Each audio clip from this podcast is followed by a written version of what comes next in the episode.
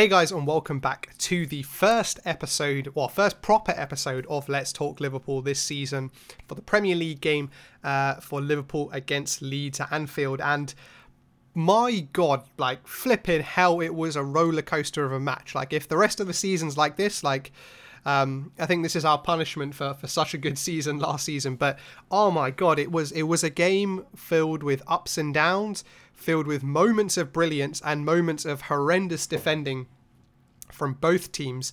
And uh, yeah, just a game that I guess really summed up the Premier League and sold the Premier League on the first kind of weekend, which is from a commercial perspective what the Premier League would hope for, but showed, uh, for me at least, uh, really good and positive things uh, from a Liverpool perspective. Uh, obviously lots of things to work on too, but also then from a Leeds perspective about kind of how I think maybe they'll do this season, uh, given how they played against Liverpool, um, given the things that they look really good at and, and the things that maybe they need to improve as well. So as always, guys, I would, we'll do a run through of, of kind of analysis on the goals, and then I've got a couple of points that I want to make around kind of analysis of the game, what I thought uh, we did well, what I thought um, we probably could have done differently or better. And um well, before I jump into that, I just want to touch on Leeds quickly. Uh, we'll touch on we'll touch on the goals and we'll talk about their, their fantastic play. But um, by God, they're a credit to the Premier League. Like, it's their first game up. You know, we know Leeds' history with the Premier League uh, and, and kind of the, the romanticism with having them back in the Premier League. And, and they didn't kind of rest on that. They showed exactly what they showed in the Championship last season, that they're a really hard-working team that are not afraid to press, not afraid to get in the faces of the opposition, whoever that may be, whether it be Liverpool, the champions, uh, or just a, a team lower down, lower down the division. And uh, they showed that for ninety minutes. You know, after watching the first fifteen, twenty minutes, I was like, nah, there's no way Leeds are going to keep this up for the entire ninety minutes. But they proved me wrong. Um, whether or not they can sustain that over the course of a whole season is yet to be seen. But if I take anything from this game, I think Leeds are going to have... Um, Uh, are hopefully, I, th- I think, a very a very successful season for them. In my Premier League predictions video, uh, I thought that they might finish towards the bottom, but having watched that, I feel like I should I, I should also already uh, change that prediction, because just the way they played, the confidence they played with, the number of plays they got forward, uh, very, very impressive. So uh, I'll be definitely looking forward to watching Leeds play. But let's touch on. Let's start with the goals, right? Because there are so many. Um, we, uh, I was, I was not expecting to to go through this many goals on, on one game, on our first game of the season. But uh, scoring started very, very early, uh, within five minutes actually, with with a penalty.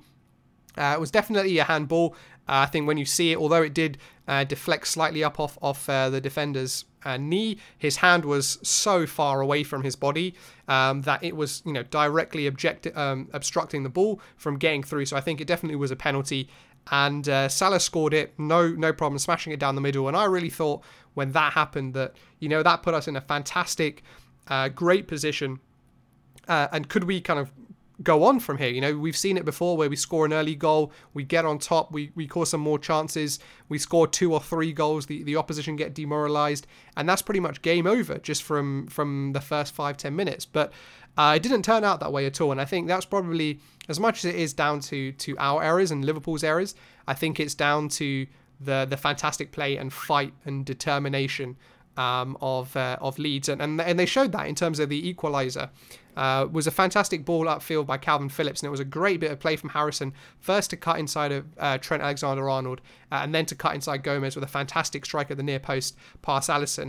The one thing I would say uh, about Liverpool and what we could have done better there, so I think Trent got caught out too easily. I think the uh, Harrison got past him uh, too easily. Uh, and then also just the kind of defence in terms of how Gomez and Trent, the, the closeness between the two, how they cut out Harrison wasn't the best. And um, we did look a bit disorganised at that point in terms of being able to cut out things that last season we were just able to cut out, things that weren't an issue last season. Uh, but fair play to Leeds from Harrison. It was a very, very good goal, very good take uh, and very good finish. But it didn't stay that way for too long, and I don't think any of the scores really stayed the same apart from uh, in the second half. And uh, we did make it two one shortly afterwards. It was a great cross from Andy Robertson uh, from the corner, and Virgil van Dijk rising, uh, almost a free header. I think it was a free header. He managed to lose his defender with kind of Sadio Mane running across the defender, and, and Virgil van Dijk was able to just head the ball Uh, it was at the goalkeeper, but the amount of force on the header kind of just forced the goalkeeper back uh, past the line. But it was it was very weird. The referee didn't give the goal straight away. The commentators here, at least in the U K, didn't really pick up on it. And obviously there's no crowd noise, so it went a bit quiet. You thought, you know, is there a foul somewhere? You know, they all, in in corners there always is the op- you know there's a possibility of a foul as players run kind of run into each other. But it was given as a goal, and um, we were two one ahead. But no sooner have we gone two one ahead. Uh, and we praise Virgil van Dijk for his fabulous header. We actually go back the other end and Leeds score to make it two all with Patrick Bamford. And for me, this was... Um, we've seen Virgil van Dijk since he's come in, right? We, we we talked about when he first came in about how he's a Rolls-Royce of a defender. And we saw, we've seen that so much. We've got so used to it. One thing I would say, though, in this game at least, particularly with this second goal, I saw a bit of complacency. Now, this was something that was always going to be a potential problem coming into a season after, you know, working so hard and becoming champions, that we would get complacent with how we play, what worked, um, and kind of just being champions. And and I, I really saw this in that Virgil van Dijk clearance, or the attempted clearance, uh, which didn't work, obviously, as he would have liked, uh, and was finished off by Patrick Bamford. But that complacency, I'm sure Klopp will be drilling into the players. It's not something we can see this season. We we just can't have complacency if we're gonna if we're gonna have any chance of retaining the Premier League. Uh, we, we just honestly just can't be that complacent. Uh, I'll quickly run through the final goals because I want to touch on the analysis more, but three two um, uh, is one goal for me that I really, really want to call out. It was a fantastic finish from Salah right in the top bins. And um, yeah, I'm sure at this point with two goals in the first like thirty-five minutes, he would have had uh, fantasy Premier League um, uh, players rejoicing all around the country and all around the world. And uh, it went into halftime three two.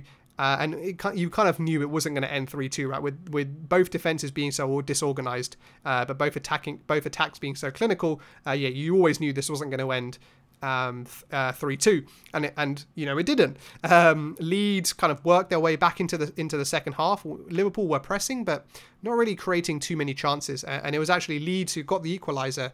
Uh, Liverpool had threatened, but but hadn't make hadn't scored that fourth goal to give themselves a two-goal advantage, and, and Leeds capitalised on that. And um, really, really good goal, really great finish by Click. And again, bodies in the box was the reason why they scored that goal. And uh, fair play to them because they still continued to commit, even though they were even though they were behind. Uh, but then ultimately, as I think was always the case, that Liverpool were able to just pull it out when it mattered, um, and able to get a penalty right in the dying embers of the game with Fabinho. Uh, just getting, being able to knock the ball uh, past the defender and the defender taking him out. And it was, again, stonewall penalty. No, no conversations, no if, buts or maybes. Uh, and it was Salah, who had a chance for his hat-trick, who had been the best player on the park by Mar, but I'll talk about that a little later. Uh, and he smashed it down uh, to the right, I think it was. Um, and he put it away nicely for his hat-trick and to give us the four three lead. And that was pretty much it. And, and we took away the three points. And um, I think... Yeah, it, there were lots of goals and there were lots, lots of, lots of positive things, as I said, and lots of negative things. And one of the negative things I think that I want to start off with was was why Klopp left Fabinho on the bench. Um, I thought this was quite a puzzling decision. Maybe there's something behind it in terms of injury or something that we don't know about. Um, but Henderson didn't play the end of last season. Uh, has only been really training and hasn't played for for a long, long time. And um, kind of ever since Fabinho came to the team, once he had that initial bedding in period, unless he was injured, he's always played because he provides such a solid um, kind of defence in front of the back two, and almost becomes a back three when he drops in there, uh, as well as his, you know, his um, his play moving forward, dinking balls in behind, like we've seen for for him for Sadio Mane many times last season, and uh, something questionable as to why Klopp decided to go with that midfield.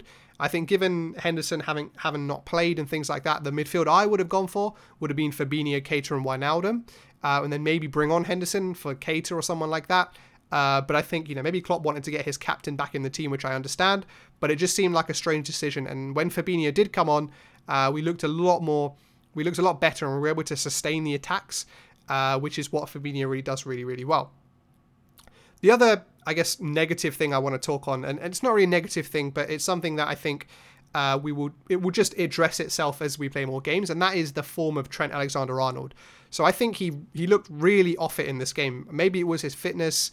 Maybe it was just he wasn't up to speed because he I think he missed out. He didn't really play in any of the preseason games we had. Uh, played a little bit for England, but just hasn't had those minutes that some of the others uh, had. Obviously, he didn't play in the um, Community Shield final either, and he really did look off it. He didn't look like his usual best, you know, fizzing in fantastic balls, getting forward down the right-hand side, uh, and that showed with Klopp taking him off with just a couple minutes to go. Even though that was a bit of a defensive change, just to give us a bit of protection at the back, I think uh, Trent definitely needs a couple of games Uh, just to get back into the swing of things. It's not necessarily a criticism of himself.